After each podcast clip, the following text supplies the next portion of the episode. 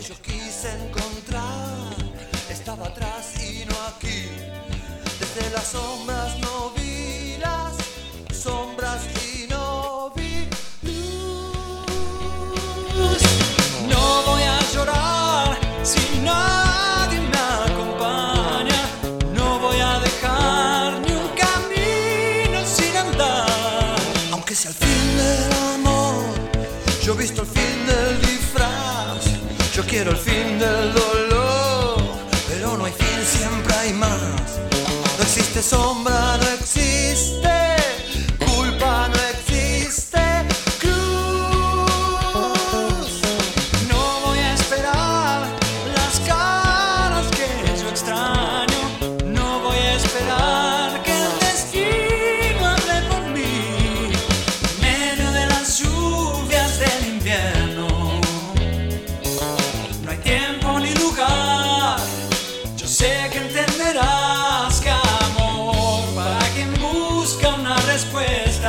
Oh, es un poquito más que hacerte bien.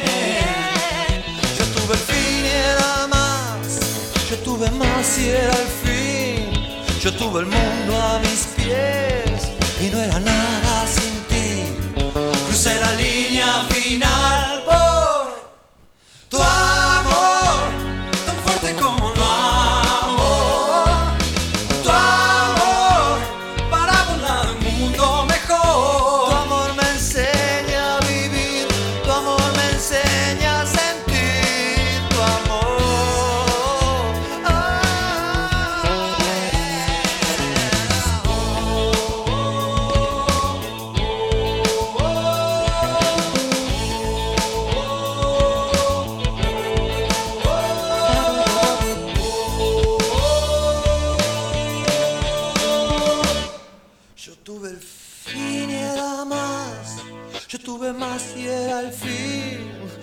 el mundo a mis pies y no era nada sin ti.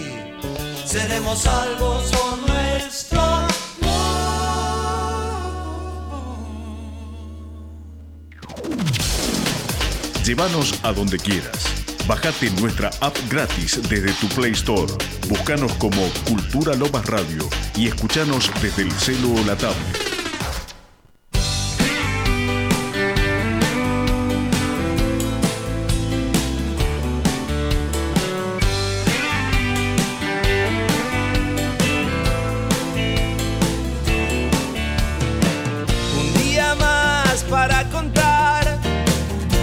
Necesario decir, pasó un avión y deslumbró las luces de la gran ciudad. Todos vivimos sin comprender lo poco o mucho que hemos de hacer. Hay recuerdos que a veces nos hacen mal. Guardo fotos en el placar de una temporada. En el amor, todo lo que pudo ser, la verdad es lo que es. Todos vivimos sin comprender lo poco o mucho que hemos de hacer. Hay recuerdos que a veces nos hacen mal.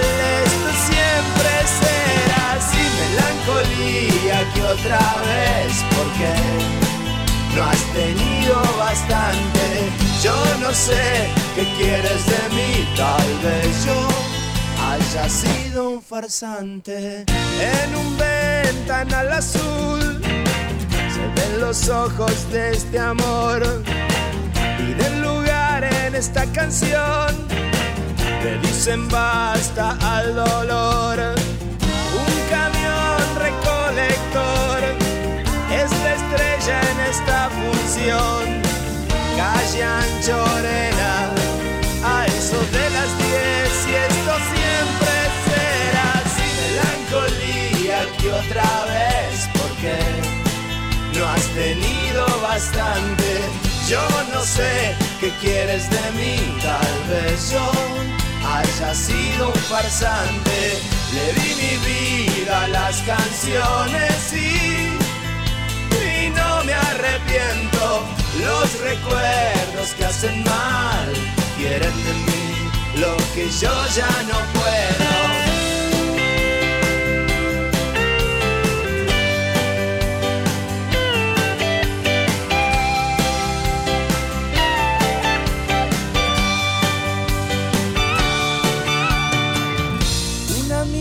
Me recordó, lo que haces lo pagarás. Ya lo sé, le dije mi amor, pero mejor hacer que pensar y pensar. Hacemos mal sin convicción, hacemos bien, así es el amor. Básicamente hacemos lo que podemos hacer y esto siempre será así. Melancolía que otra vez, porque no has tenido bastante. Yo no sé qué quieres de mí, tal vez yo haya sido un farsante. Le di mi vida a las canciones y, y no me arrepiento. Los recuerdos que hacen mal, quieren de mí lo que yo ya no puedo. La, la, la, la.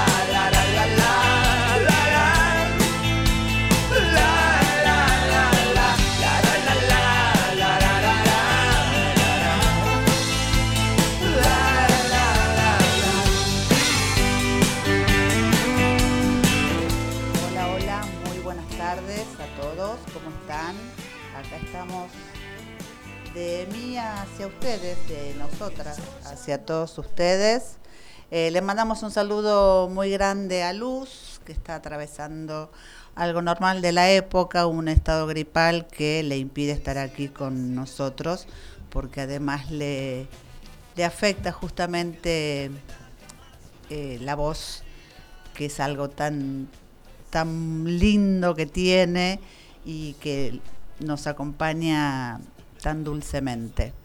Eh, así que bueno, con nosotros está Nancy Díez, nuestra compañera de todos los martes. Buenas tardes, ¿cómo andan? Qué día primaveral, otoñal, porque hace mucho frío, pero estamos acá muy calentitas, con una compañía que ni te cuento.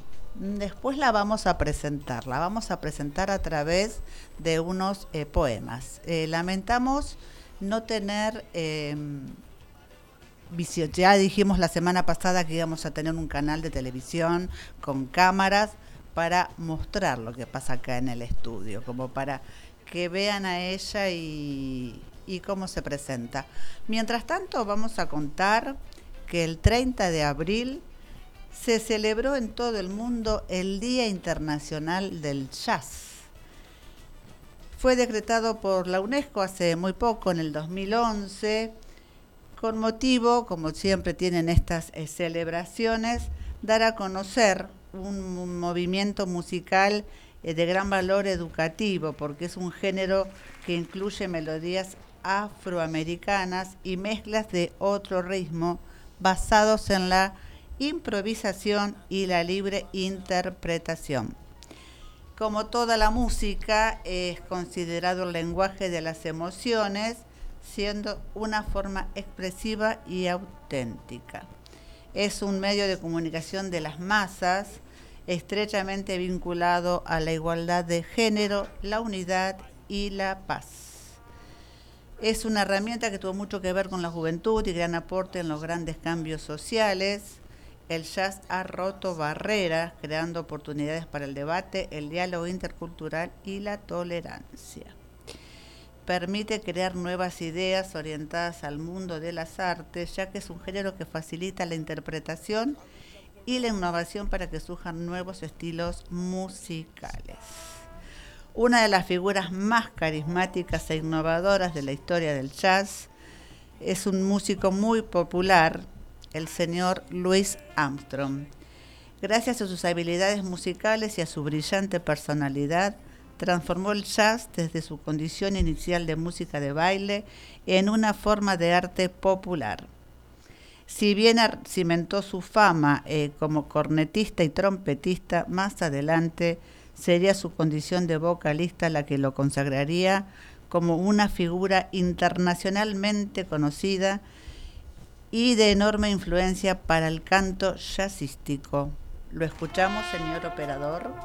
Ahí no le dimos. I see trees of green.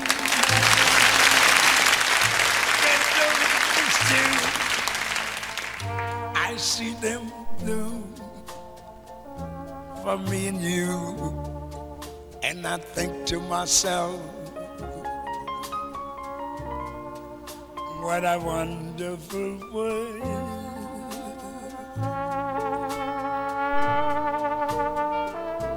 I see skies of blue, clouds of white, bright blessed days, dark sacred nights, and I think to myself, what a wonderful world.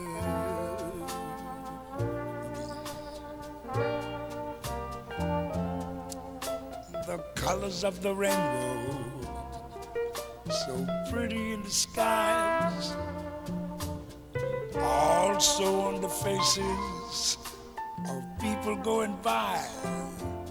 I see friends shaking hands, saying, how do you do? They're really saying, I love you. I hear babies crying. I watch them grow. They'll learn much more than I'll ever know. And I think to myself, muchísimas gracias a Ezequiel, es nuestro operador mago porque saca y encuentra cablecitos y hace conexiones maravillosas. Y ya que seguimos con esta música tan romántica, vamos a mencionar también que el primero de mayo, además del Día del Trabajador, se celebra en todo el mundo el Día del Amor. Hay días internacionales, internacionales eh, decretados oficialmente por la ONU o por UNICEF, y hay días populares como este, como el Día del Amor. Se afirma que el amor es un sentimiento universal que une a las personas, generando una sensación de bienestar y solidaridad. Una manera de demostrarlo es celebrar cada año el primero de mayo. Se, en el dos mil cuatro se anunció el primer Día Global del Amor, cuyo tema central fue El amor comienza conmigo. Querete antes de... ¿no? Me quiero antes de te quiero. Exactamente. A ver qué opina la señora Nancy con su cuento. Y vamos con un cuento, un cuento ruso. Buah. De Barlam Shalamov. Se llama El pan ajeno. Aquel era un pan ajeno, el pan de mi compañero. Él confiaba solo en mí. Lo pasaron a trabajar al turno de día y me dejó el pan en un pequeño cofre ruso de madera. Ya no se hacen esos cofres así. El cofre tenía el pan. Una ración de pan que si uno sacudía la caja, el pan se movía. Lo guardé debajo de mi almohada, pero no pude dormir mucho. Claro, el hombre hambriento duerme mal. No podía dormir. Tenía el pan en mi cabeza, el pan ajeno, el de mi compañero. Me senté sobre la cama y tuve la impresión de que todos me miraban, que todos sabían lo que iba a hacer. El guardia miraba por la ventana. Otro hombre se acostaba sobre una cama que no era la suya. Estiraba los pies hacia la estufa de hierro. Otro se acostaba boca arriba. Me acerqué y tenía los ojos cerrados. Otros envueltos en frazadas rotas. Me acosté de nuevo, decidido esta vez a dormirme. Conté hasta mil y me levanté de nuevo. Abrí el baúl, saqué el pan. Era una ración de unos trescientos gramos, fría como la madera del cofre. Me lo acerqué a la nariz, olí, di vuelta a la caja y dejé caer sobre mi palma unas cuantas migas. Lamí la mano con la lengua y la boca se me llenó de saliva. Las migas se disolvieron.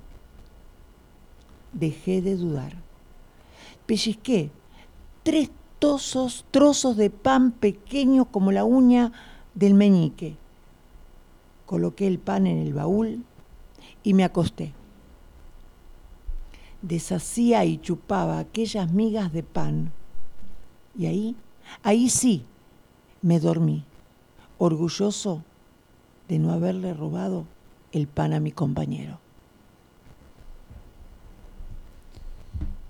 Bueno, eh, hasta dónde llega el amor, ¿no? La Madre Teresa decía amar hasta que duela.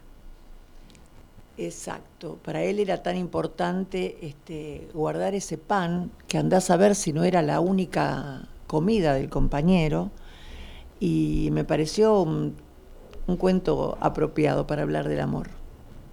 Sí, sí, muy lindo, muy, muy emotivo, ¿no? Muy bueno, pero vamos a hablar, escuchar algo del amor, así podemos bailar y...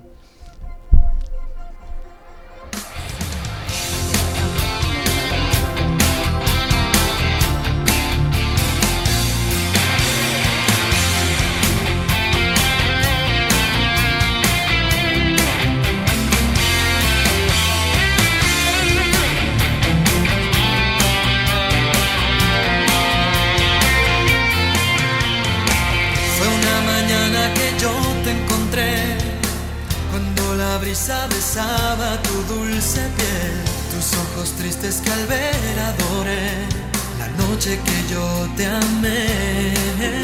Azul, cuando en silencio por fin te besé, azul, sentí muy dentro nacer este amor azul. Hoy miro al cielo y en ti puedo ver la estrella que siempre soñé. Azul, y es que este amor es azul como el mar azul. De tu mirada nació mi ilusión, azul como una lágrima cuando hay perdón, tan puro y tan azul que embriagó el corazón. Es que este amor es azul como el mar azul, como el azul del cielo nació entre los dos, azul como el lucero de nuestra pasión, un manantial azul que me llena de amor, como el milagro que tanto esperé. Eres la niña que siempre busqué, azul es tu inocencia que quiero entender, tu príncipe azul yo seré. Azul es mi locura si estoy junto a ti, azul rayo de luna serás para mí, azul y con la lluvia pintada de azul por siempre serás solo tú. Y es que este amor es azul como el mar azul, como de tu mirada nació mi ilusión, azul como una lágrima cuando hay perdón, tan puro y tan azul que embriagó el corazón. Es que este amor es azul como el mar azul, como el azul del cielo nació entre los dos, azul como el lucero de nuestra pasión, un manantial azul.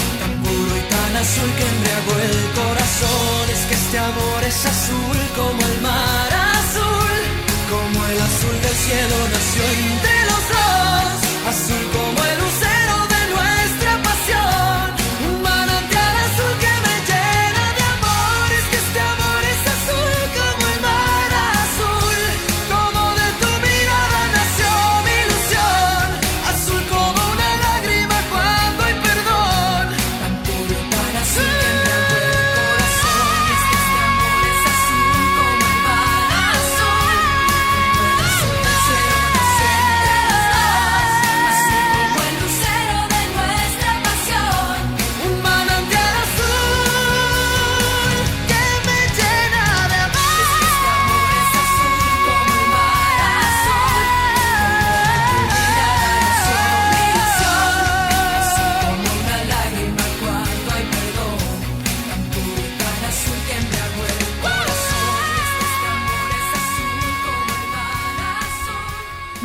Cristian, qué temazo. El Mar Azul. Cristian Castro. Acá creo que nos dijeron que está por tener un recital dentro de poco, así que no tengo idea, pero puede ser, puede ser. Bueno, vamos con un, un poema. No vamos a decir de quién todavía, no, Cecilia. No, no, no. No. Este se llama Al límite de la lluvia. La noche huele a tormenta. La luna se asfixia entre nubarrones. Los latidos se encienden.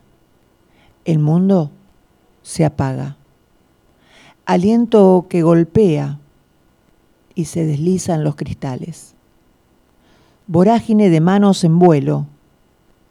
Las sombras se estremecen, se anudan, se desatan. El cielo abraza. El viento arrastra nuestros nombres al límite de la lluvia. Bueno, veníamos de un tema pum para arriba con el amor en azul y ahora estamos pasando una noche de amor y sensualidad en medio de una tormenta, ¿no? Eh, pero bueno, vamos acá a salir de dudas para el siete de mayo. Eh, Para Cristian Castro, tiene anunciadas funciones en mayo, julio, agosto y septiembre del dos mil veintidós. Y según esta página de entradas para Cristian Castro, eh, para el Movistar Arena quedan solo dieciocho entradas para el siete de mayo. Bueno, a ver que el representante de Cristian se ponga con la se radio. Ponga, pues, claro, sí, sí, sí, sí, sí, sí, sí, esto se paga, esto es canje. Eh, vamos ahora a un tema muy importante, más allá de que el día de día primero de mayo se celebre el Día del Trabajador, es un día que muchos pueden festejar y otros no tanto. Eh, Es para conmemorar a nivel mundial al movimiento obrero y la fuerza laboral como movimiento reivindicativo de diferentes causas relacionadas como el trabajo. Hace cien años eran centros de trabajo, las fábricas, perdón, eran centros del trabajo por igual para hombres, mujeres, ancianos y niños, con jornadas de más de doce horas diarias. Eh, esta extenuante jornada laboral no daba opción a las personas de recuperarse, descansar ni disfrutar de tiempo de ocio, y lamentablemente estamos hablando de hace más de cien años y de acá a la vuelta de la esquina quizás en estos momentos, ¿no? El Día de los Trabajadores se ha convertido en una efeméride festiva, pero no hay que olvidar que esta fecha rinde homenaje a aquellos que lucharon por una vida digna para todos los trabajadores y trabajadoras, y hoy hay gente que sigue luchando y hay gente que se abusa de esos derechos y hay gente que no se acuerda que tiene obligaciones para los trabajadores y los trabajadores mismos para con sus trabajos. Eh, los orígenes del Día Internacional del Trabajo se remontan al año mil ochocientos ochenta y seis. En esa época, los trabajadores en Estados Unidos iniciaron una lucha para reducir la jornada laboral a ocho horas. Eh, el único límite que existía en ese momento era no trabajar más de dieciocho horas. Eh, el sindicato mayoritario inició una huelga a partir del primero de mayo de mil ochocientos ochenta y seis. En Chicago, los enfrentamientos entre la policía y los trabajadores fueron muy duros y sangrientos. Tras varios días de huelga, el cuatro de mayo se convocó una concentración en la plaza de High Market con una tensión creciente. Ese día un artefacto explotó en la plaza, resultando muerto un policía. Hubo muchos detenidos, de los cuales cinco de ellos fueron condenados a la horca. Tres periodistas, un tipógrafo y un carpintero. Se los conoce como los mártires de Chicago. En honor a la lucha por la jornada de ocho horas y en memoria de los trabajadores de High Market, el primero de mayo se celebra el Día Internacional de los Trabajadores. que tiene como objetivo además lograr una legislación en materia laboral contemplando contratos y convenios colectivos con algunas situaciones como la reducción de la jornada laboral a ocho horas, la seguridad social para los trabajadores, seguro contra enfermedades, accidentes de trabajo, invalidez, vejez, igualdad salarial, derecho al salario mínimo, vacaciones, bonificaciones, pagos de días festivos, derecho a la asociación sindical, derecho a huelga, que no tenemos que olvidarnos que el derecho a huelga termina cuando empieza el, el resto para transitar libremente por las rutas del país, como lo dice nuestra Constitución Nacional, ¿no? Eh, la Organización Internacional del Trabajo es una agencia tripartita de la ONU que se reúne a gobiernos, empleadores y trabajadores de ciento ochenta y siete miembros. Entre los principales objetivos de este organismo se destacan la promoción de los derechos laborales, fomentar oportunidades de trabajo, formular políticas y elaborar programas que promuevan el trabajo decente de hombres y mujeres. Asimismo, estimula el mejoramiento de la protección social de los trabajadores y fortalece el diálogo en el abordaje de temas relacionados con el trabajo. Ojalá todo lo que originó la creación de, de este día hace tanto tiempo eh, se cumpla, ¿no? Veamos que podamos ver, eh, sentir que se cumple y que se hace eh, realidad, porque seguimos viendo mucha mucha desigualdad aún en el país donde se originó todo esto, ¿no? Este, hablemos de derechos laborales, hablemos también de, de que cada derecho conlleva una obligación, que es también cumplir con su trabajo y demás, porque a veces se, se, se confunden eh, esas cosas. Eh, ¿Tenemos un tema, operador?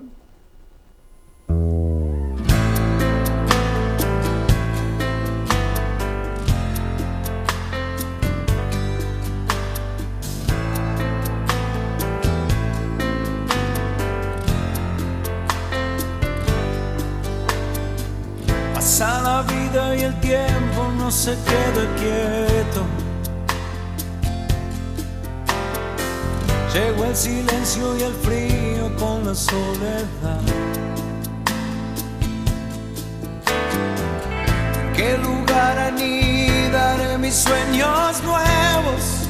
¿Y quién me dará una mano cuando quiera despertar? Volver a empezar, que aún no termina el juego. Volver a empezar, que no se apague el fuego. Queda mucho por andar y que mañana será un día nuevo bajo el sol. Volver a empezar.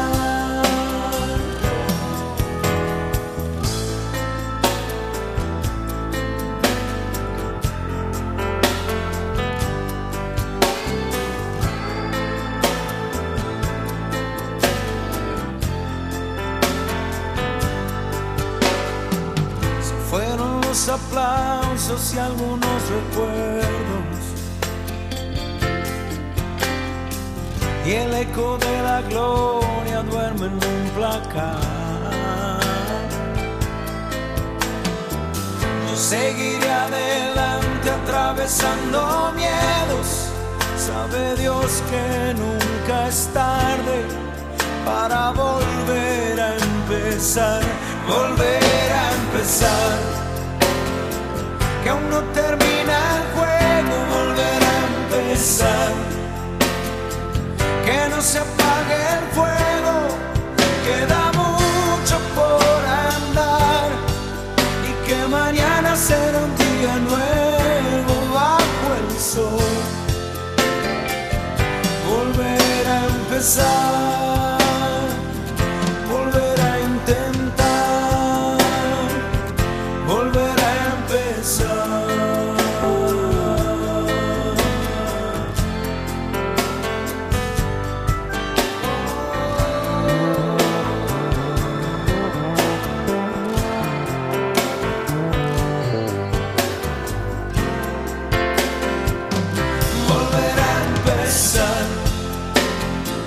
que aún no termina el juego, volver a empezar, que no se apague el fuego, queda mucho por andar, y que mañana será un día nuevo bajo el sol, volver a empezar.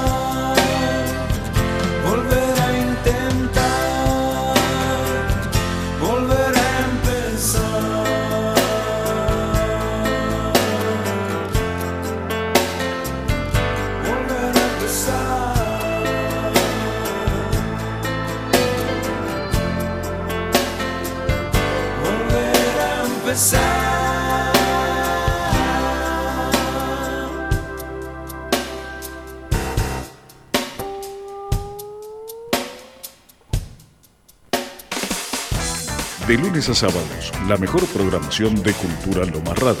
Jueves, nueve a once, Movidas Culturales. doce a catorce, Nuestra América Morena. catorce a quince, De Memoria Somos. diecisiete a dieciocho, La Hora Joven. dieciocho a veinte, Negras y Marronas. veinte a veintidós, Nada es Casualidad. Cultura Lomas Radio y toda la música de nuestros artistas locales. Te invitamos a conocer el Museo Americanista. Nuestras raíces, nuestra cultura, nuestra historia. De lunes a viernes hasta las doce del mediodía en Manuel Castro doscientos cincuenta y cuatro, Lomas de Zamora. Museo Americanista, un lugar que vale la pena conocer. Buena música, información, novedades y un lugar para los artistas locales. Cultura Lomas Radio. Seguí escuchando Cultura Lomas Radio, todo el día con vos. Seguinos en Instagram y Facebook. Cultura Lomas Radio. You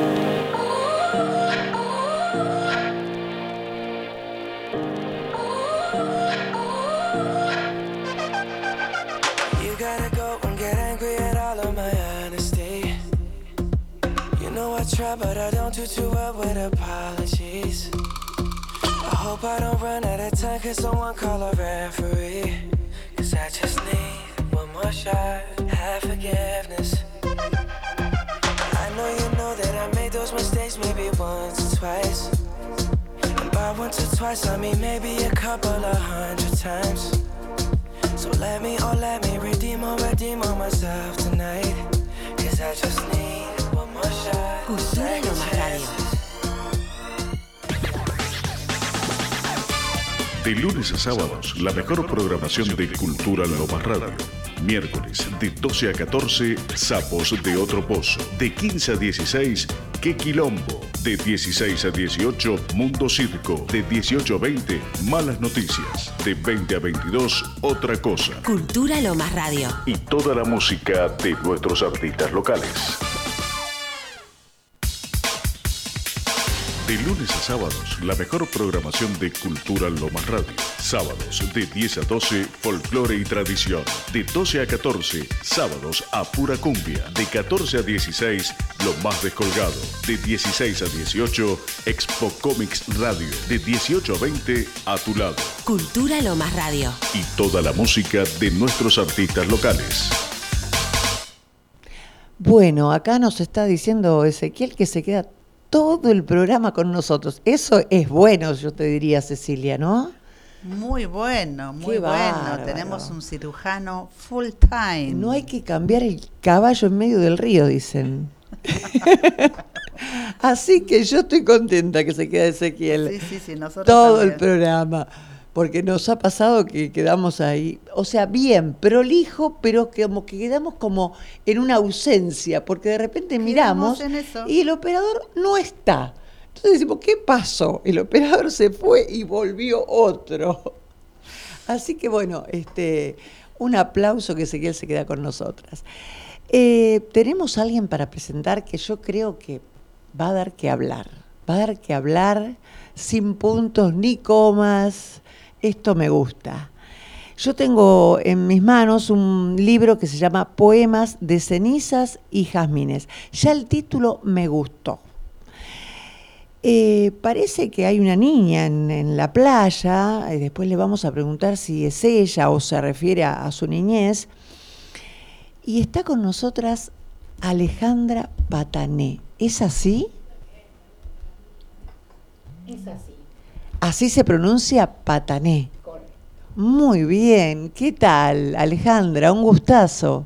Un placer, Nancy. Un placer, Cecilia y Ezequiel. Y bueno, y a todos los que nos están escuchando en este momento, ¿no? Justo estamos con la Feria del Libro, así que hay mucha, mucha cultura de, de lecturas, de libros, de presentaciones. Y mmm, sos de Zona Sur.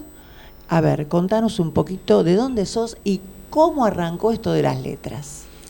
Bueno, soy de Remedios de Escalada. Comencé escribiendo de chiquita, como la mayoría. Eh, tuve un paréntesis muy grande y después, por una necesidad interior, retomé las letras. El primer taller al que pertenecí era en una escuela, era un taller experimental para adultos en la escuela Manuel Belgrano, en Vuelta de Rocha, en La Boca. Mirá. Con un coordinador que, que fue una maravilla. Yo en realidad me inscribí en ese taller porque quería, quería escribir cuentos. Y escribí uno, dos, tres, y el coordinador me dijo: muy lindos tus cuentos, pero lo tuyo es la poesía. Mira. Y así comencé a escribir poesía. Después, por, por una cuestión eh, laboral, tuve que dejar ese taller. Retomé un taller municipal con una coordinadora eh, llamada María Isabel Calo. Con el tiempo tuve otra coordinadora, una coordinadora excelente, Ma, eh, Mabel Margarido, una escritora exquisita de, también de Lanús. Y bueno, de a poquito me, me animé a escribir también cuento, que es lo que estoy haciendo en este momento, con Guillermo Barrantes. Qué y bueno que Miriam no le diste Peradotto. Mucha bolilla a ese profesor, ¿viste? Porque uno llega, vuelve a esos lugares donde, por ahí donde uno no estaba tan cómodo en algún momento. En realidad tenía razón. Vamos a, ver, vamos a ser realistas. No era el momento. No era el momento. Muchas veces eh, pasa, pasa con, no solo conmigo, sino con otros escritores, que no es el momento. Una tiene, en mi caso, yo tuve que madurar un montón de cosas para poder eh, escribir, para poder contar. Es que es un género, pareciera fácil, pero tiene sus vericuetos. Eh, y bueno, el género que elegí en realidad es el género, un género fantástico, fantástico y de terror. Ah, vamos a ver qué bueno, sale. Bueno, estamos geniales, muy bien.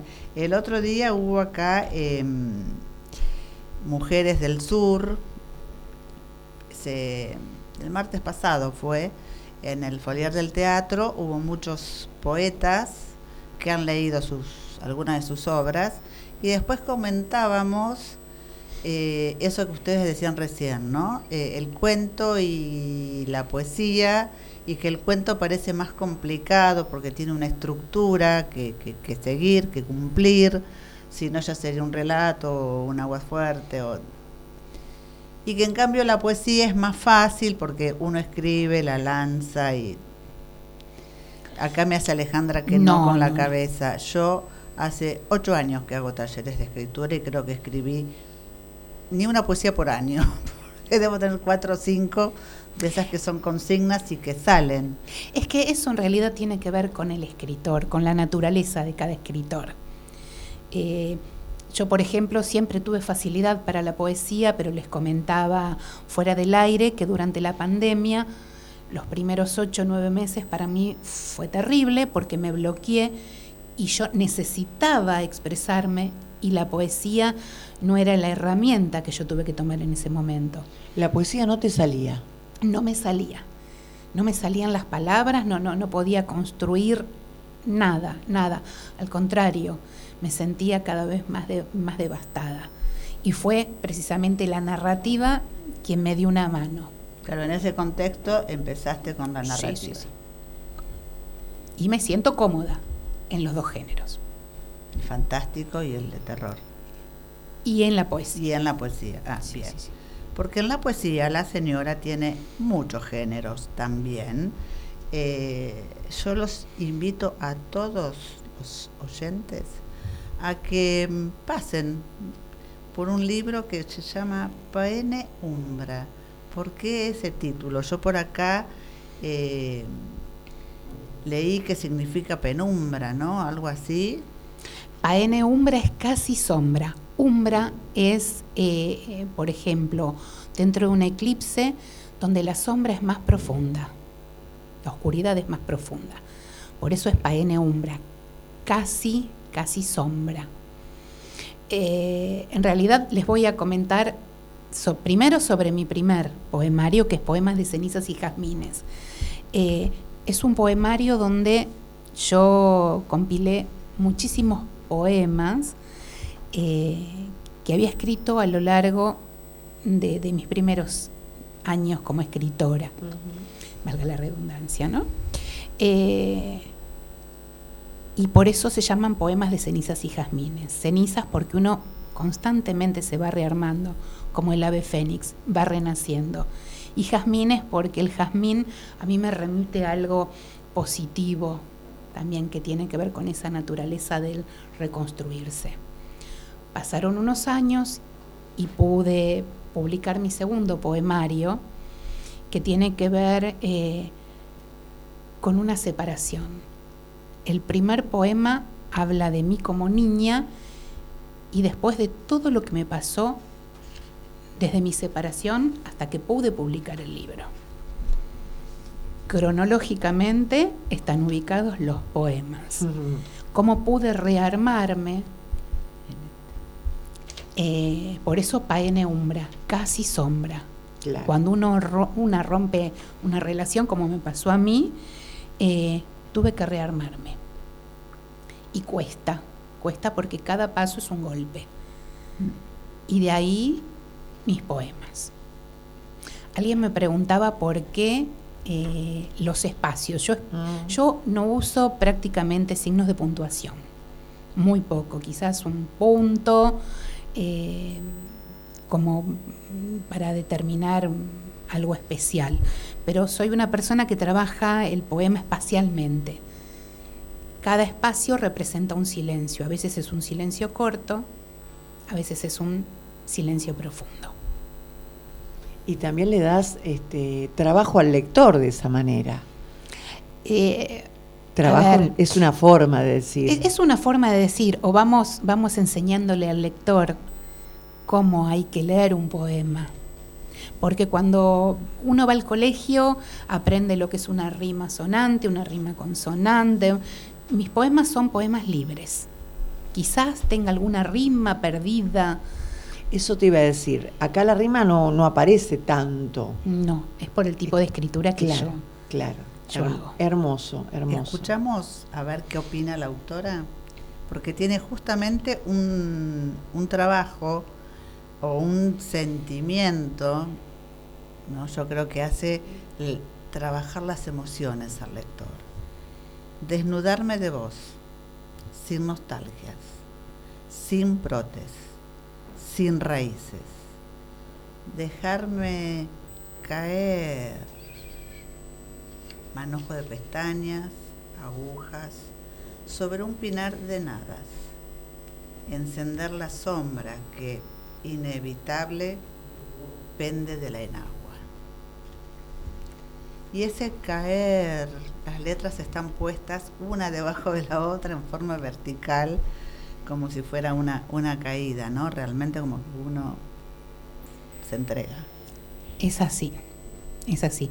Eh, he tenido varias etapas de escritura que tienen que ver eh, no solo con el, el deseo de Alejandra escritora, sino también con el paso por los talleres. Con algún tipo de escritura me sentí más cómoda, con otros no tanto. Quizás eso lo van a notar en, en mi primer poemario, en Poemas de Cenizas y Jazmines, donde tengo muchos poemas visuales. Eh, tengo un poema que yo amo, que es Escaleno, eh, en donde el poema comienza con una letra y, si mal no recuerdo, termina con trece catorce. Es un, un triángulo escaleno. Es impactante, eh, son impactantes los libros de, de Alejandra, porque tienen una cortina de palabras, tienen escaleras, tienen como un caracol de palabras, una lágrima es con, exactamente formada con, con las... Eh, con su obra, ¿no? Con su poema. eh, es muy, por eso yo digo, este, afirmando lo que decía Nancy, que da trabajo, yo creo que eso es porque moviliza muchas, muchas emociones. ¿Quieren que comparta Escaleno? Sí. Dale, sí, sí, sí. Este.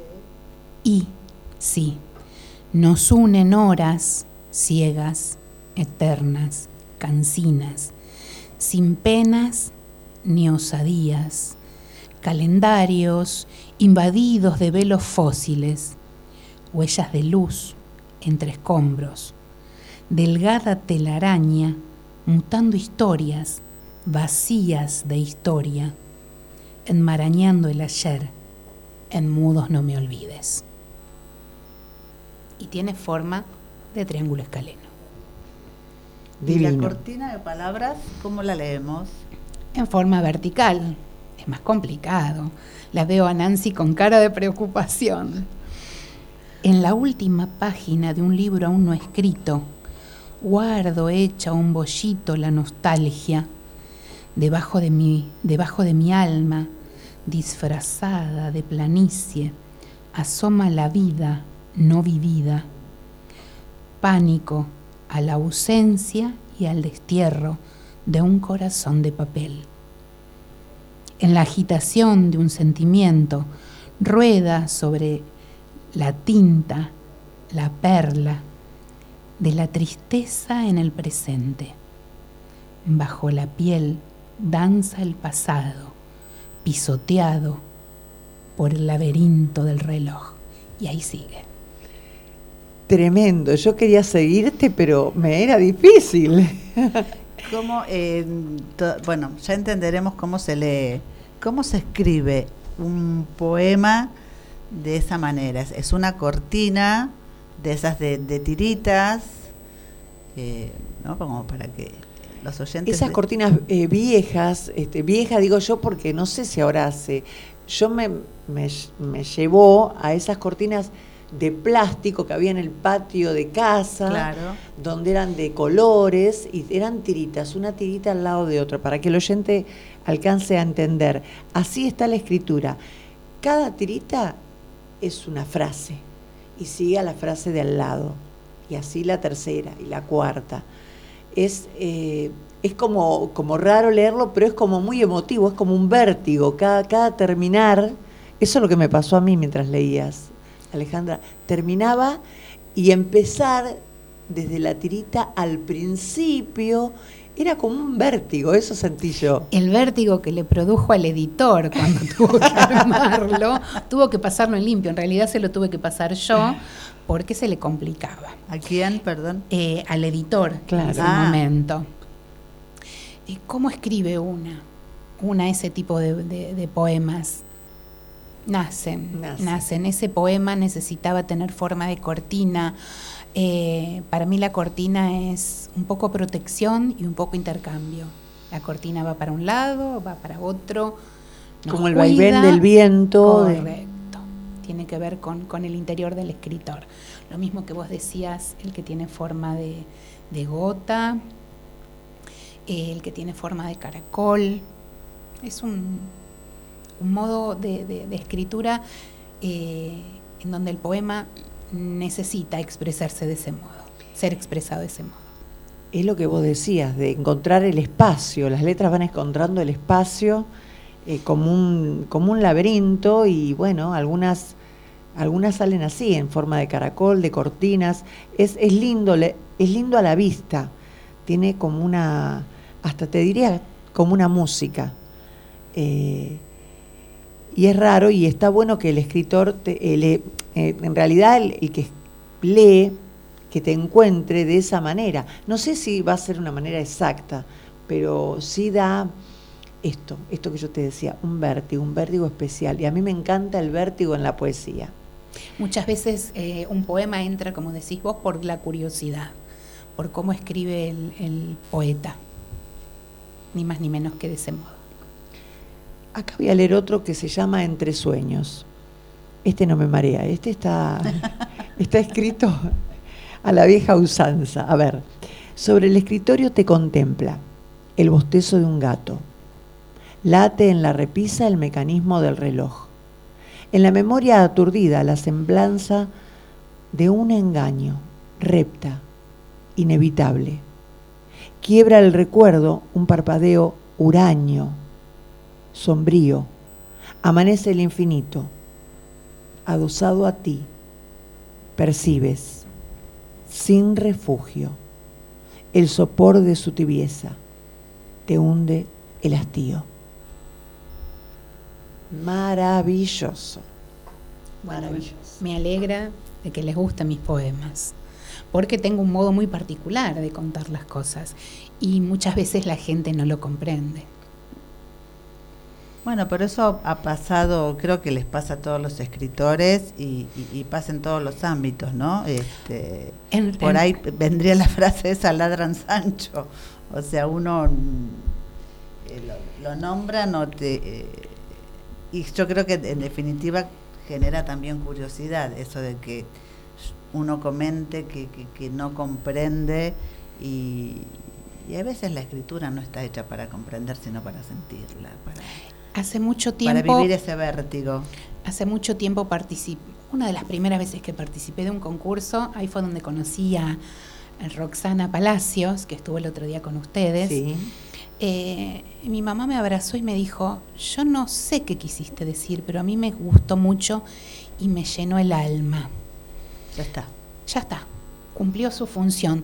Eh, yo escribo ni siquiera para mí, escribo porque a veces un poema, como les decía hace un ratito, necesita eh, ser escrito. Las palabras necesitan mm. combinarse y, y escribir algo, y en ese caso un poema. Si llega, a ver, si llega, si lo entendés, perfecto, porque no tenés que muchas veces entenderlo, porque no podés estar dentro mío, ¿sí? Pero si te dejó algo, te gustó o te dio bronca, ¿sí? Porque muchas veces puede pasar eso, sirve, todo sirve. Si te motivó, te movió algo, claro, sirve. Sí, sí, cualquiera sea la emoción, ¿no? Cualquiera, no necesariamente sí. Tiene que ser de placer o... O sea, la, si te generó bronca por lo que sea, si está bien también, es válido. Sí, sí, sí, sí. Y eso es lo fundamental. Para mí como escritora, quizás otro escritor claro. eh, trate de buscarle la vuelta para recibir cada vez más aplausos. No, lo mío es dejar, dejar la palabra escrita y que el que lo necesite tome un poema y, y sea su tabla, en ese momento su tabla de salvación. Y si no, bueno, la intención fue buena. Acá estoy buscando y encontré eh, primero de mayo, justo, bueno, lo que hablábamos hoy, Ceci. Y me llama la atención que está primero de mayo, todo junto y en mayúscula. En un viejo calendario de los tiempos del zoquete, en los años que las botas pisaban fuerte. Para mí, primero de mayo era una fiesta. Fiesta de truco y asado, de masitas de miel y confites, de juegos de barracas, de adoquines y trabajo. Hasta que primero de mayo, vestido de ocre, peinado de gris, mató a mis hermanos.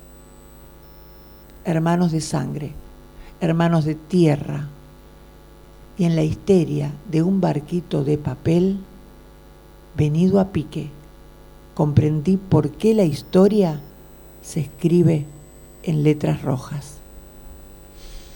Ese poema tiene que ver con mi infancia. Todos los primeros de mayo, toda mi familia paterna se reunía en la casa de unos tíos de mi papá en Barracas. Y para mí era maravilloso porque me veía con primas lejanas, con primos lejanos, con tíos, de esos tíos eh, que peinaban canas, con mucha historia, porque había un tío que había trabajado muchísimos años en el puerto. Y comíamos unas masitas exquisitas que hacía mi abuela con miel, anís, confititos, de los que se comían antes, esos confititos plateados que nos rompían los no, dientes. Ay, sí, por favor.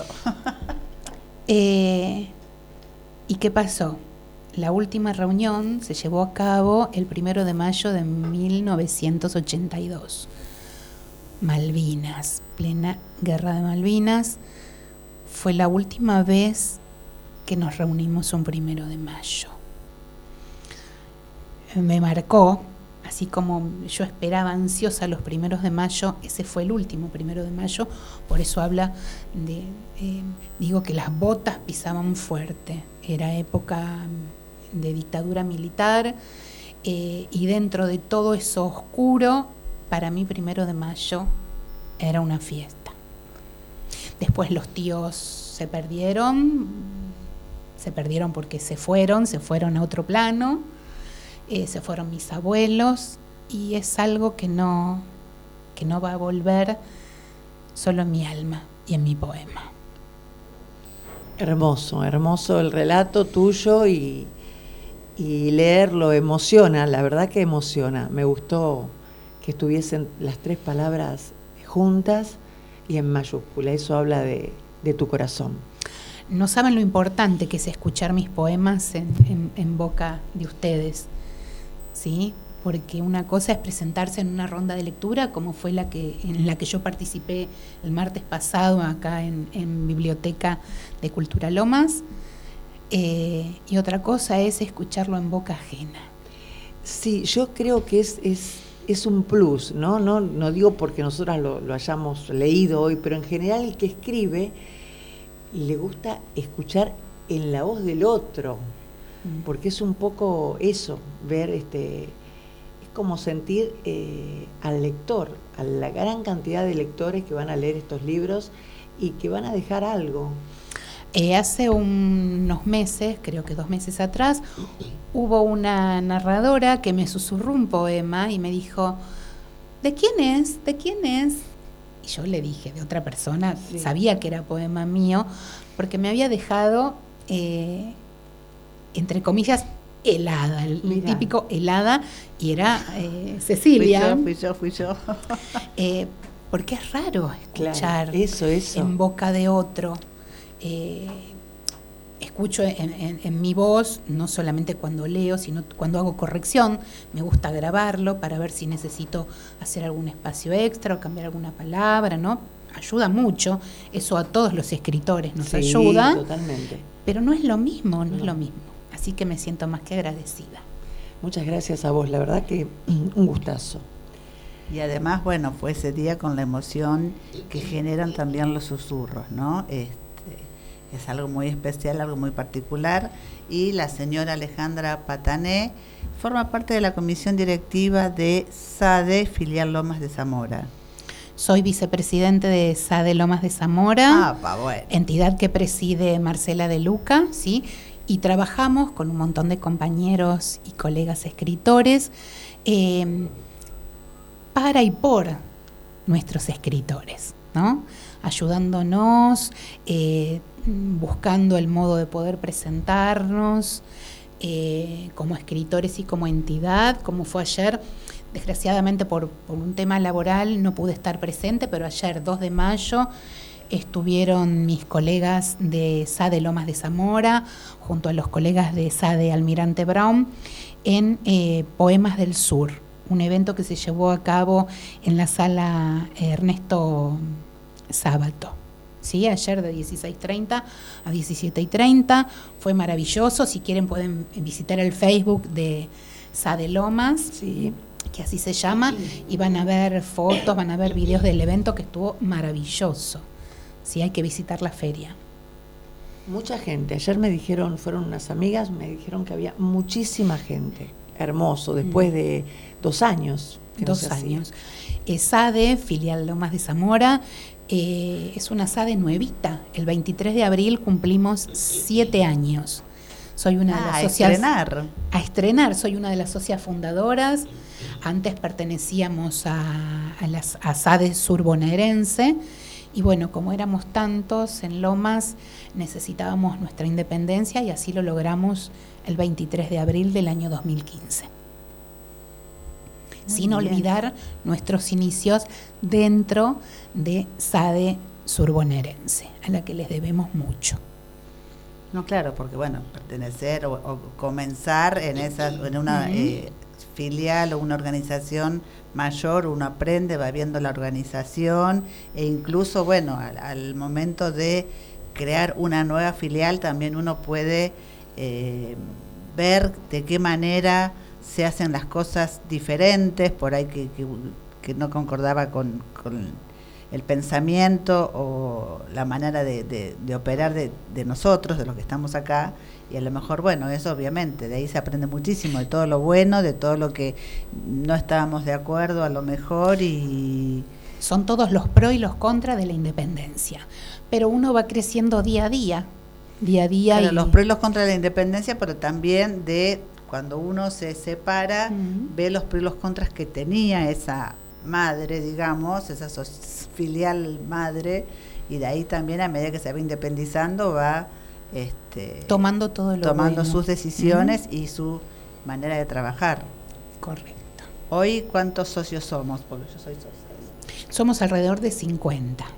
Ay, somos poquitos. Somos poquitos somos todavía, pero bueno, todo escritor que esté escuchándome en este momento y quiera asociarse a SADE Lomas de Zamora, que tenga intención de, de asociarse y querer trabajar en conjunto por y para las letras, pueden hacerlo, pueden escribirnos a eh, sadelomafilial arroba gmail punto com o pueden escribirnos por Messenger a sadelomas, ¿sí? O pueden comunicarse con Cecilia, que les va a pasar mi contacto.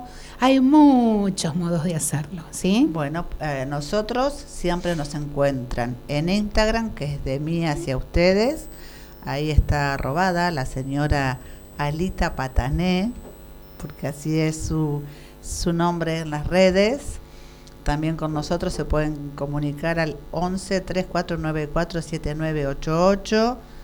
Y tenemos nuestra página de Facebook, que es también de mí hacia ustedes. Así que por cualquiera de esos medios, y si no, eh, la señora tiene su Instagram, Alita Patané, y se comunican con la vicepresidente de la Loma, de SADE Filial Lomas. Qué honor tener una vicepresidente acá. Una emoción, pero yo quiero que me cuente cómo es el mundo fantástico y de terror en los cuentos. Sí, sí, sí, sí, sí, sí, sí, sí. Yo he, he narrado mucho para chicos y les fascinan los cuentos de terror. A ver... ¿Cómo es? Eh, ¿De dónde sale la inspiración? ¿De dónde sale la inspiración? ¿Te inspiras? La inspiración nace de cualquier circunstancia, de cualquier imagen. No es necesario, eh, como digo yo siempre, robar un, una línea de un libro. Eh, escribí, por ejemplo, un cuento fantástico. En realidad es una leyenda. Eh, mirando el cielo, y estaba leyendo en ese momento un cuento japonés para chicos eh, donde hablaba de origamis, sí. mm. eh, y bueno, y dije, uy, ¿cómo se, cómo se habrá originado el cielo para la cultura japonesa? Entonces lo único que hice fue sentarme y buscar eh, nombres japoneses de vestimentas, ajá. ¿sí? El aori, que es una casaca que usan los japoneses, dos o tres palabras. Y en base a ahí crear. Ese cuento, esa es, es un cuento que en realidad termina siendo como una leyenda sobre la creación del universo. Eh, lo leyó una compañera y me dice, ¿vos leíste mitología japonesa? No. Me dice, porque algunas cosas se parecen a... Le digo, bueno, este es un cuento mío, no leí, es pura inspiración. Le digo, vas a ver al pie. Y, y bueno, y nació porque tenía que nacer. Lo mismo que a mí me gusta investigar. Por ejemplo, una vez estábamos hablando en un taller sobre el pozo eh, más profundo que hay en el, uni- en, en el planeta. Ajá. ¿Dónde queda, dónde queda, dónde queda? En Rusia. Se llama el pozo de Kola, Kola con K, ajá. que es el lugar. Mira. Y fue cavado por, eh, por el hombre buscando hasta, hasta dónde podía llegar. Como el ¿no? epicentro la, de la tierra. la tierra.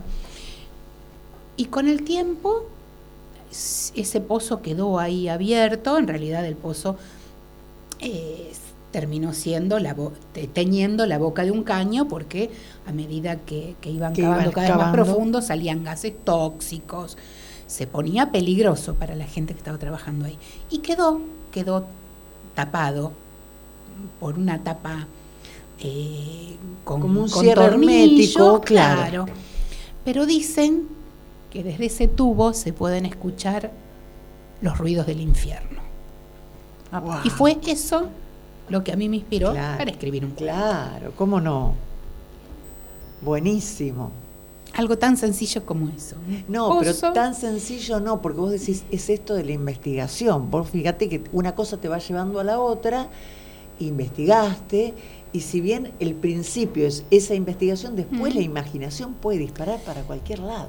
Y a mí me gusta investigar. Por ejemplo, mi cuento tiene que ver con el invierno. ¿Y cómo es el invierno en Kola? Es un invierno blanco, qué clase de árboles hay, porque en Rusia no tenemos lo mismo que en el invierno de, del sur argentino. Exacto. ¿No? Qué animales, ¿no? Qué fauna hay en esa época del año, con qué nos podemos encontrar, cómo nos tenemos que transformar, y todo tiene que ver con todo. Uh-huh. Es un aprendizaje constante. Y la verdad que, que para mí fue un mundo completamente nuevo. Maravilloso. ¿Y ese libro cuándo viene? Y esperemos que, que, que nazca antes de fin de año, ¿sí? Para tenerlo para la próxima Feria del Libro. Sí, sí, sí, ese es el deseo. También en ese libro calculo que va a haber, me gusta mucho investigar sobre historias del pasado, fantasmas del pasado, como pueden ser las dos Felicitas, ¿sí? No solo Felicitas Guerrero, sino también Felicitas Alcántara, que es una chica que desapareció el treinta y uno de diciembre del año mil ochocientos noventa y nueve, la, en las últimas horas de ese día, y la volvieron a encontrar tres o cuatro años después, en realidad sus restos, su esqueleto, claro, en el Palacio de las Aguas. Ella desaparece en Olivos, en las costas de Olivos, y aparece en el Palacio de las Aguas, que está a dos cuadras de la Facultad de Medicina. Uh-huh. Hay muchos mitos, hay muchas leyendas, eh, y bueno, de ahí nació otro cuento. ¿Y con la Casa de las Palmeras? ¿La Casa de la Palmera? La Casa de la Palmera, no, eso es de ahí, tiene un cuento Guillermo Barrantes, que es bueno, uno de mis profes. De tus profesores. Eh, en esa casa... La casa tenía muchas habitaciones, uh-huh, eran muchos de familia, y la última sobreviviente fue guardando y cerrando, una cosa así tipo casa tomada, ¿no? Preguntale a Guillermo cuando cuando venga en algún momento. No, yo te momento. estoy dando la posibilidad no, no, no. de que escribas otro cuento en base a la Casa de la Palmera. Pero para que él te cuente qué es lo que le pasó ahí, porque él trabajó ahí también. ¿En, el, en la casa, dentro de la casa? Trabajó en la Casa de la Palmera. ¿Y cómo se atrevió a entrar? No, no, no, entonces eh, sí. es algo es algo que yo se lo dejo para él, para que se los cuente, pero así, así voy armando todo lo que es mi parte de narrativa. Y bueno, después tengo también otras cosas narrativas que hablan de mí, de mi infancia, pero eso eso va a ser otro otro capítulo aparte, otro cuen, otro libro aparte. Vamos a ver qué, qué nace de esos retazos de infancia. Ay, qué lindo título, Retazos de Infancia. Retazos ¿no de parece? Infancia. Sí, me parece. Sí, sí. Está un bueno. Buen título. En realidad, los títulos, a mí me gustan que los títulos no sean tan eh, explícitos. A, a mí me cuesta eh, mucho, eh, perdón, eh, Nancy. A veces, a veces pasa eso, que no le encontrás el título, ¿no es cierto? Me pasa, me pasó en poesía y ahora me pasa con, con los cuentos. Entonces yo por ahí estoy eh, en el taller y digo, bueno, este cuento se llama tanto. Sí. Y Guillermo, que es el coordinador de, de este momento, me dice, no, no. tiene, no tiene eh, ese ti- no tiene que tener ese título tu cuento. ¿Por qué? Pero no, ya vas a ver.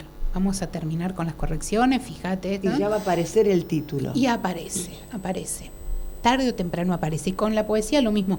En una, en una época tenía eh, haikus, uno, dos, tres, cuatro, cinco, seis. Eh, poemas visuales, uno, dos, tres, cuatro, cinco, seis. y después con el tiempo nacían los títulos. Claro, claro. Porque el mismo poema o el mismo cuento te lo va diciendo, pide ser llamado de determinado modo. Claro, porque a veces uno pone un título y después puliendo y haciendo correcciones, y a veces uno le eh, quita frases o párrafos que no aportan claro. al uh-huh. cuento, y en, en ese párrafo que, que desaparece se va el título que uno puso originariamente, ¿no? Y, y llama otro otro título. Y llama otro título. Y nunca una obra al revés, por ejemplo, de tener un título y en base a ese título escribir. Sí. ¿Y qué sí, pasó? Sí, sí, sí. Cuentos, cuentos, varios cuentos. O de tener eh, la última oración, el final del cuento. Y decir, uff, eh, ¿cómo, ¿cómo comienzo este cuento? Y buscarle la vuelta hasta que el cuento nace. Yo sé cómo va a morir, claro. va a terminar, pero ¿cómo nace ese cuento? Hermoso. La verdad que uno se queda con ganas de, de seguir escuchando, de escribir. Eso. Y bueno, este, también animamos a, al oyente que se anime a escribir. ¿Por qué no? Un cuento, una poesía, lo que salga, con título, sin título. En, en forma de, de escalera, en forma de cortina, en forma de caracol, con puntos, con comas o con espacio. La verdad que un placer, Alejandra, escucharte. Muchas gracias, Nancy. Sin miedo, sin formatos. Eh, acá nosotros conocemos, no sé si es el caso de Alejandra, no lo ha comentado, pero de grandes eh, escritores de la zona que tienen un cuaderno en la cocina, eh, en varias partes de la casa, y pelando papas se dan vuelta y escriben la frase que se les ocurrió. Yo trabajo muchas horas, trabajo en farmacia, que no es, yo no soy docente, por ejemplo, como la mayoría de mis de mis colegas. Yo lo único que hago es, que es lo que me mantiene en realidad y me permite, ¿no?, publicar mis libros, es trabajo, trabajo en farmacia. Entonces lo que tengo en, en el bolsillo superior izquierdo siempre son papelitos. Ahora se deben estar enterando mis jefes, este, cuando me ven tomar nota en papelitos que yo me Pero pongo no en el bolsillo. No es un medicamento que falta. No, no es no, un no. medicamento que falta, sino quizás alguna palabra, algún nombre de algún cliente que me guste. Que te suena, que te gusta. Claro. Entonces tomo nota y guardo el papelito. Entonces cuando llego a casa los pongo en una copa que tengo y, y la copa parece el bolsillo de Minguito, aquel personaje de Altavista, porque empiezo a sacar uno, otro y organizo. A ver, palabras, nombres, eh, final de cuento, un poema, ¿no? Qué linda técnica esa, ¿eh? Sí, sí, sí. Y si no, con el celular. Cuando voy en el colectivo, a veces voy sentada, saco el celular y en notas pongo una idea, algo que escucho, alguna noticia, ¿no? Como el que dijo que eh, escribió un cuento chino, sí. también lo hizo a partir de una nota que había leído, ¿no? La famosa vaca que se cayó de, de, un, de un avión. Sí, claro. Exactamente de ese modo. Nosotros habíamos, este, en un taller de escritura, una de las participantes eh, comentó que ella lo que hacía era crear un grupo de WhatsApp y eliminar al resto, ¿no? Porque no era cuestión de... Entonces mandaba audios con lo que se le ocurriera a ese grupo, y después la única que los escuchaba era ella, para que no, para, para esas veces mm. uno va parado en el tren, no tiene oportunidad de sacar el... Entonces mandaba un audio a ese grupo y después los iba... También mira qué buena idea para tomarla en cuenta. Está bueno, muy bien.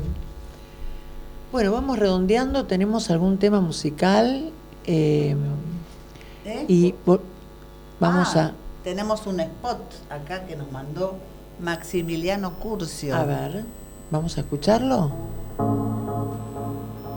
Hola Cultura Lomas, un saludo para todo el equipo que hace de mí hacia ustedes.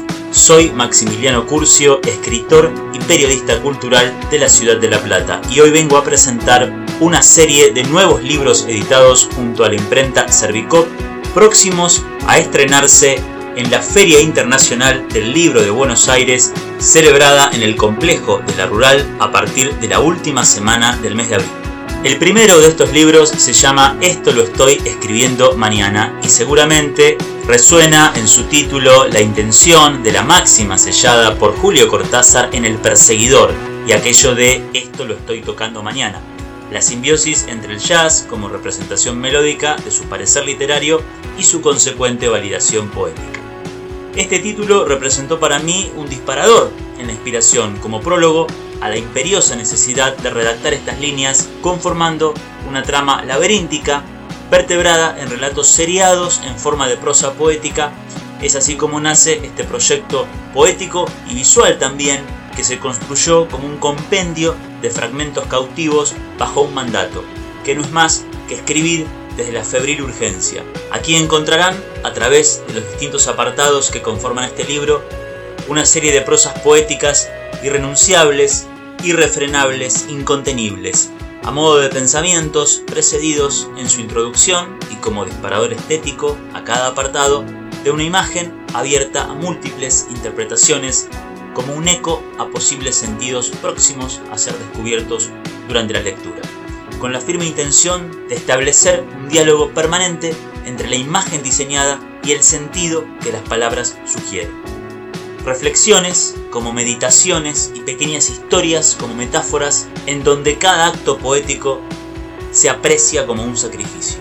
Esto lo estoy escribiendo mañana es un ejercicio de escritura fragmentada y consciente, con la firme convicción de pensar el mundo de hoy y también de imaginar la infinitud de otros posibles. Es una personalísima visión de la belleza que intenta provocar la sensorialidad literaria y la identificación íntima en cada destinatario. Y es mi deseo personal compartir este camino de arte, observación y reflexión. El siguiente libro que vengo a presentarles hoy se llama Hombres, mitos y leyendas, íconos afroamericanos del deporte. En este libro, de corte ensayístico, mi interés pasa por escribir acerca de figuras del deporte que impacten nuestra urdimbre sociocultural, comprendiendo el desafío de abordar la forma literaria que encuentre en un cruce de caminos al ejercicio de cronista deportivo con el de narrador periodístico que se propone testimoniar el signo de un tiempo. Es la búsqueda de un compromiso intelectual superador en el auténtico hallazgo que no cesa en su premisa de descubrir, cultivar y constituir una mirada crítica que contemple las coordenadas sociales, políticas, culturales e históricas que producen y que exceden al fenómeno deportivo. A lo largo del siglo veinte, el deporte ha cautivado, asombrado y elevado las almas de fans fervorosos, ávidos de tales prácticas, quienes en la consumición y en la identificación con las mismas han podido ser testigos de la transformación de ciertos atletas emblema como paradigmas masivos dignos de análisis pormenorizados. Es así como la enseñanza dejada por tales imprescindibles nombres propios del deporte afroamericano nos convida a la maravillosa revelación que excede toda barrera idiomática, racial, política o generacional. Usar nuestra imaginación para soñar en grande implica superar obstáculos que validen la lucha en sí misma, magnificando el precio de aquella conquista de tan dificultoso acceso. Allí es donde la injerencia del escritor, como ese puente imprescindible e indestructible que vivencia, atraviesa y comunica tamañas hazañas deportivas, sabrá colocar con justas palabras semejante valor trascendental. En este libro, Hombres, mitos y leyendas, me interesa destacar la dedicación extrema y la superación constante puesta en función de perfeccionar el talento innato, aspecto que implica ese grado de distinción al que acceden los pocos elegidos pertenecientes a la élite de su clase y que me he decidido a incluir en este libro. Dueñas de un poderoso matiz revelador, en este trabajo cobran pulso, virtud y vida una serie de historias con nombre propio que invito a todos a conocerlas. Muchísimas gracias a Cultura Lomas y a la gente del programa De Mí Hacia Ustedes por permitirme la posibilidad de difundir este nuevo material y los espero el domingo quince de mayo. Estaré firmando ejemplares en la Feria Internacional del Libro junto a la gente de Servicop, quien tan amablemente ha hecho posible la publicación de estos trabajos. Un fuerte abrazo y hasta muy pronto. De lunes a sábados, la mejor programación de Cultura Lomas Radio. Miércoles, de doce a catorce, Sapos de Otro Pozo. De quince a dieciséis, Qué Quilombo. De dieciséis a dieciocho, Mundo Circo. De dieciocho a veinte, Malas Noticias. De veinte a veintidós, Otra Cosa. Cultura Lomas Radio. Y toda la música de nuestros artistas locales.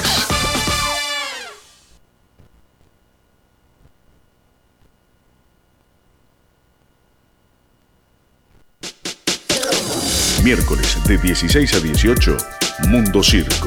Arte, música under, entrevistas. Mundo Circo por Cultura Lomas Radio.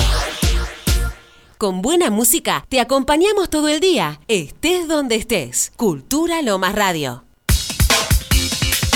De lunes a sábados, la mejor programación de Cultura Lomas Radio. Viernes, de doce a catorce, Sapos de Otro Pozo. De catorce a quince, Play Lomas. De quince a dieciséis, Dame una mano, Cervantes. De dieciocho a veinte, Comer, Beber y Pasarla Bien. De veinte a veintidós, Set Point. Cultura Lomas Radio. Y toda la música de nuestros artistas locales. Buena música, información, novedades y un lugar para los artistas locales. Cultura Lomas Radio. Lomas de Zamora tiene muchos centros culturales. El Seibo, San José, Darragueira, Piallo y Fiorito. Informate qué te gustaría hacer en Cultura Lomas Radio. Llévanos a donde quieras. Llévanos a donde quieras. App gratis. Bájate desde tu Play Store. App gratis desde tu Play Store. Búscanos como Cultura Lomas Radio y escuchanos desde el celu o la tablet. De lunes a sábados, la mejor programación de Cultura Lomas Radio. Martes, nueve a once, Informativo Cultural. once a trece, Que Sea Folk. trece a quince, De Mí Hacia Ustedes. quince a diecisiete, Caretas. dieciocho a veinte, Ovejas Eléctricas. Cultura Lomas Radio y toda la música de nuestros artistas locales. Bueno, acá estamos, yo no lo puedo creer.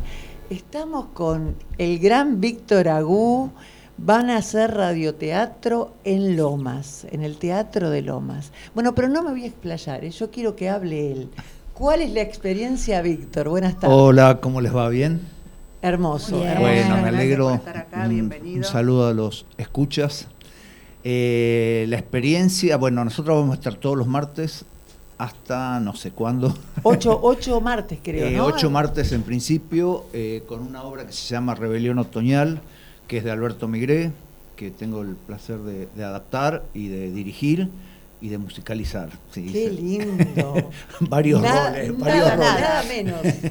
este, con Nora Cárpena, protagonista, eh, después están Héctor Calori, eh, Aldo Pastur, Peggy Sol, eh, Norma López Monet, Luciana Ulrich, eh, Luciana Ulrich, no Sebastián Pozzi, que también hace los efectos en sala, eh, Gabriel Robito, Jimena Copolino y creo que no me olvidé de nadie. Yo, eh, yo te voy a decir una cosa, cuando sí. estábamos en la radio vi que el primero que llegó, Héctor Calori, entró despacito, lo veía entrar, yo digo, qué genio, qué genio. Héctor, divino, sí, son actores fantásticos y...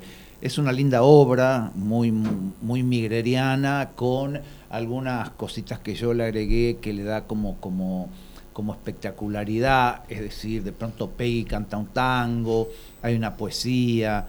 Este, le fuiste agregando cosas. Claro, claro, dentro de lo que es la, la, la, la obra, ¿no? El contenido de la obra, poco. Ayornando y, y dejando todos los guiños de Migré y frases de Migré que siguen siendo absolutamente actuales. Mis amigos, ah, yo estoy, amigos en, la, la, ah, estoy okay. en la página, claro. Tener un grupo de fans. Hay un par de, de, de grupos de Facebook, que uno es Alberto Migré, el otro se llama sencillamente Alberto Migré. Claro. Para tomarlo en cuenta. Este, a, anotate en el otro. También. Sí, ahí veo que están todo el tiempo publicando y que son seguidores fieles y, y hermosa gente, sí. Este, y la idea es esto, bueno, como siempre, vos ya sabés que, que soy un luchador de este género que, que fue tan importante para nosotros, un género que, que paralizaba al país, porque así fue. Exacto. De hecho, en Harrod, por ejemplo, ponían eh, el parlantes pusieron y, y se escuchaba el radioteatro, si no la gente no iba a comprar. En las veredas, sí. En, en, adentro de las tiendas. Adentro para que la gente no fuera a comprar y escuchara. Y escuchar. Porque si no, a esa hora, en los horarios del radioteatro, no iban. También hubo que hacer un acuerdo con los empresarios de cine, porque la gente en el horario del radioteatro no iba al cine. O sea, fue un, una época de oro realmente. Y se recuperó mucho el género eh, que estaba en terapia intensiva, pasó intermedia, y ahora creo que está en sala común, porque... este, hablando en términos médicos. Claro, porque está Nancy acá, que está, entonces, este, está en el tema. Y no, entonces la idea... Eh, después de la pandemia o durante la pandemia hubo un resurgimiento importante, sobre todo por los podcasts. Uh-huh. Nosotros estuvimos haciendo, por ejemplo, recuperamos incluso el folletín, que se, ese sí se había perdido. El folletín es, eh, eh, es la novela diaria, ¿no es cierto? Hacíamos novelas de veintidós capítulos en Radio del Plata y las subíamos a Spotify. Sí. Entonces, eh, eso abrió, los podcasts abrieron toda un, una fuente de trabajo, claro, interesante, y un resurgimiento del género. Y esto que hacemos, que también es muy lindo, porque también lo hicimos en Buenos Aires, en el EMPIR, es, eh, es mostrar eh, cómo se grababa, cómo se graba el radioteatro. Nosotros lo hacemos con efectos en sala. Eso te iba a decir, todos los efectos son en sala. Exacto, los pasos, las puertas... Eh, el todo. Sonido de la lluvia, todo. No, eso está digitalizado. Ah, mirá. Lo único que digitalizamos es la lluvia y los truenos, porque eh, ya Sebastián no llega con todo, con cuatro manos, además actúa. Sí. Este, así que no, Seba hace, sí, hace todos, menos eh, trueno, lluvia, y no queremos hacer disparo porque a mí no me gustan los disparos en, en el escenario, me dan como... por más que sean de savia, todo, no. Eh, no te gusta. No, muy bien, no me gusta, no me gusta. Y tenés eh, el staff este, que, que va con vos a todos lados. Bien, sí, sí acompañan, son divinos todos. Bueno, con Nora tenemos, armamos una dupla, no, porque ya hicimos también cuatro años en Radio Provincia. Eso te iba a decir, estuve claro, en Radio Provincia. Cuatro años eh, ininterrumpidos, y eh, hacíamos con gente en la sala. ¿Por qué lo hacíamos? ¿Por qué grabábamos así en vivo? Porque así se grababa. Claro. La gente claro, se preparaba, sí, sí, se vestía sí, sí, para ir a la audición en Radio El Mundo, sí, por ejemplo. Claro. Entonces la idea es recuperar eso, y salía tal cual. Si había un furcio, quedaba. Porque quedaba.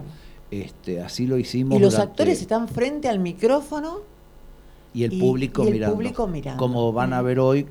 Si vienen, nos vamos a quedar, por supuesto, están todos invitados. Está entonces el público van... viendo cómo se hace, cómo se hacen los planos, cómo el actor, el actor, el escenario yo lo convierto en un estudio de radio.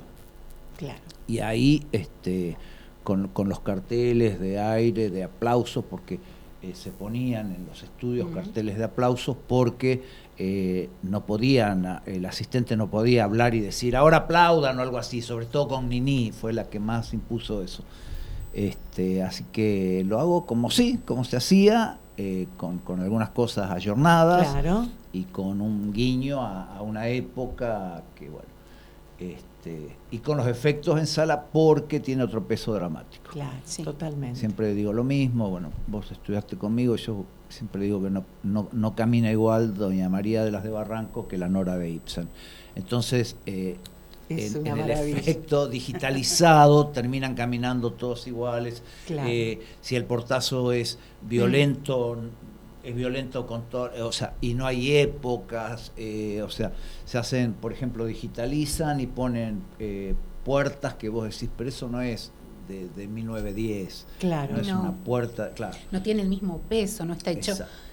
Eh, las puertas de ahora son puertas metálicas, o la madera es de pino, es más liviana que la puerta de antes, claro, con, con el peso del vidrio, son otros sonidos. Exacto, así que... Yo sé que estás muy apurado y que te tenés que ir, pero necesito que me digas algo de Alberto Migré, para las enamoradas de las telenovelas, por claro, favor. Por favor, Piel Naranja, muchachos. De Migré puedo hablar mucho, claro. Mucho. Pobre Diabla, Rolando Ríos Taxista, Dos a Quererse... Eh, sí, sí, sí, me van viniendo a poco, sí. setecientos, no me acuerdo, setecientos cincuenta y seis creo que son los títulos. yo tengo toda la obra porque, bueno, aparte de haber sido amigo y de haber trabajado con Alberto muchos años, eh, tuve el, el, el honor el, de que me haya elegido como heredero de su obra, de cuidar su obra, sus derechos de autor que tanto defendió, tanto defendió... Eh, y entonces, eh, sí, tengo todo eh, en papel, digamos, desde la claro. primera novela de radio hasta la última, que, que fue escrita por los dos, y, eh, y es una pared de un departamento con un mueble enorme de pared a pared, lleno, claro. y, y pude digitalizar gran parte gracias a mecenazgo, que hace algunos años me presenté y me dieron un, un dinero para digitalizar una parte, otra parte la estoy pagando yo, y así para que la obra quede claro, para que siempre. No se pierda y que vaya. Claro, claro. No, no. Con Alberto trabajar era fantástico, era un hombre apasionado. Este, buscaba... Y abierto a la época, o sea, tenía una cabeza increíble. Vos pensás que, por ejemplo, Rolando, Rolando Rivas tiene el, el, el, el primer desaparecido que se cuenta en la televisión mm. argentina claro. eh, durante el proceso, estamos hablando setenta y dos y setenta y tres, mm. que muere el hermano porque militaba, eh, la heroína, la segunda, que es Nora eh, Cárpena. Nora eh, viene de luchar en la, en la selva boliviana con supuestamente el Che Guevara, mm. Este, en viuda porque a él lo matan, y se, una heroína claro. casada con un hijo tampoco era común, eran vírgenes. Claro. Eh, el personaje de Solita aborta, digamos, había un, un montón, de, ya ni hablar después cuando hizo, por ejemplo, eh, Sin Marido, que es violencia de género, este, incluso personajes, heroínas que... Eh, de pronto por ahí no se atrevían, pero que gustaban de otra mujer, cosa que no, no, no se hizo para, no, claro, para, la, para época, la época. Para la época. Un hombre avanzada, sí, sí, sí. Y con un, con un, con una música en las palabras como no hubo otro.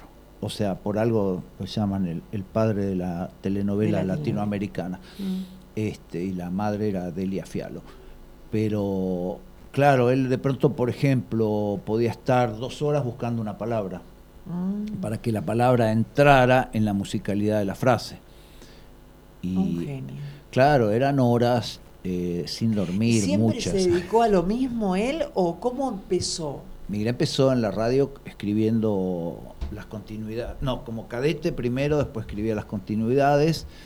Hizo también efectos en sala. Y un día le dice a Chela Ruiz, este, esa novela que usted está haciendo a mí no, la verdad no me gusta. Y dice que vos escribirías una mejor, tenía dieciséis años. Oh, sí, y se fue a la casa y escribió eh, un, dos capítulos. Y entonces Chela lo leyó y a los dos o tres días le dijo, bueno, escribiste esto. ¿Quién te lo dictó? ¿A quién se lo copiaste? Claro, dieciséis años. Claro. Dice, no, lo escribí yo. Y ahí debutó con esa novela. Sí. ¡Qué genio! No, no, no, lo quería escuchar de tu voz porque la verdad que es increíble. increíble. Sí, sí, sí, un, una persona, sí, adelantado y de una sensibilidad increíble. Además con esa cosa popular donde él, digamos, eh, contaba la historia de amor y de pronto ponía el concierto número dos de Chopin. Entonces la gente iba a Pisitelli, perdón, nombré una marca, no sé si... No pasa nada. Una, iba a una disquería de esa época, mm. se llamaba así, y este y decía, me da este la música de, de, de Piel Naranja, porque claro, era el concierto claro. número dos. Los poemas de Priuski-Farni. Julia Priuski-Farni, todas teníamos ¿también? El libro de Pablo en nuestra piel. Claro, ¿no? El Principito, que lo leían Valenzuela y Puig. Claro, por ejemplo, Priluski no era una autora que vendía mucho hasta no, que Alberto... Hasta que estuvo, claro. Ahí se disparó mal, porque después fue impresionante sí, lo sí. que vendió. Y después con, conocimos también que son voces como las de Lucecita Benítez, y músicas este, latinoamericanas, que, pero lo, la, la incorporación de la música clásica, porque él era un amante de la ópera y de la música clásica, este, en, en la novela popular fue fantástico. Mm. El recurrir a, a autores así como, como, como Priluski y demás poemas de Prévert, este, claro. en el medio de la sí. escena no. y de pronto este eh, fantástico. En La Cuñada fue donde eh, se pasaba mucho tema centroamericano, me parece, ¿no? En La Cuñada había mucho Lucecita Benítez. Sí, sí, ah, sí, sí, sí, sí. Que acá estamos todas sí. admiradoras a full. Mira, una anécdota chiquitita. Época... Yo tenía dos años, tres, cuando estaban pasando Rolando Rivas Taxista. Yo era chiquita, en las sillitas esas, viste, de chiquitita, chiquitita, y mi mamá me cebaba mate de leche y la acompañaba mirando Rolando Rivas. Ah, mira. Yo no imágenes. Era tan chiquita, se me complicaba porque iba los martes y al otro día había que ir al colegio. Entonces no. costaba, había una, una discusión para poder quedarte hasta que terminara la novela. Este, y los viernes eran sagrados. Claro. Sí. Los viernes eran sagrados. Claro. Sí, sí. Bueno, fue un autor, sí, realmente trascendió y además este con, con esta cosa que hacía de, de recomendar Barra. de recomendar este obras de teatro, películas. Me tengo que ir, me están sí, llamando. Sí, por favor, también tenemos que traer el estudio. Vamos a decir, bueno, entonces sí. van a estar todos los martes a las dieciséis. A las dieciséis, en sí. el teatro del municipio, del municipio de Lomas. Exacto. Y bueno, que no se lo pierdan porque esto es increíble. Gracias, fantástico, Víctor. Gracias, chicas. Un muchas gracias. Un abrazo y mucho éxito. Vos. Sabemos que somos todas. ¿Tenés alguna duda de alguna novela? Acá nosotras te la... Sí, sí, sí. Pero ni hablar.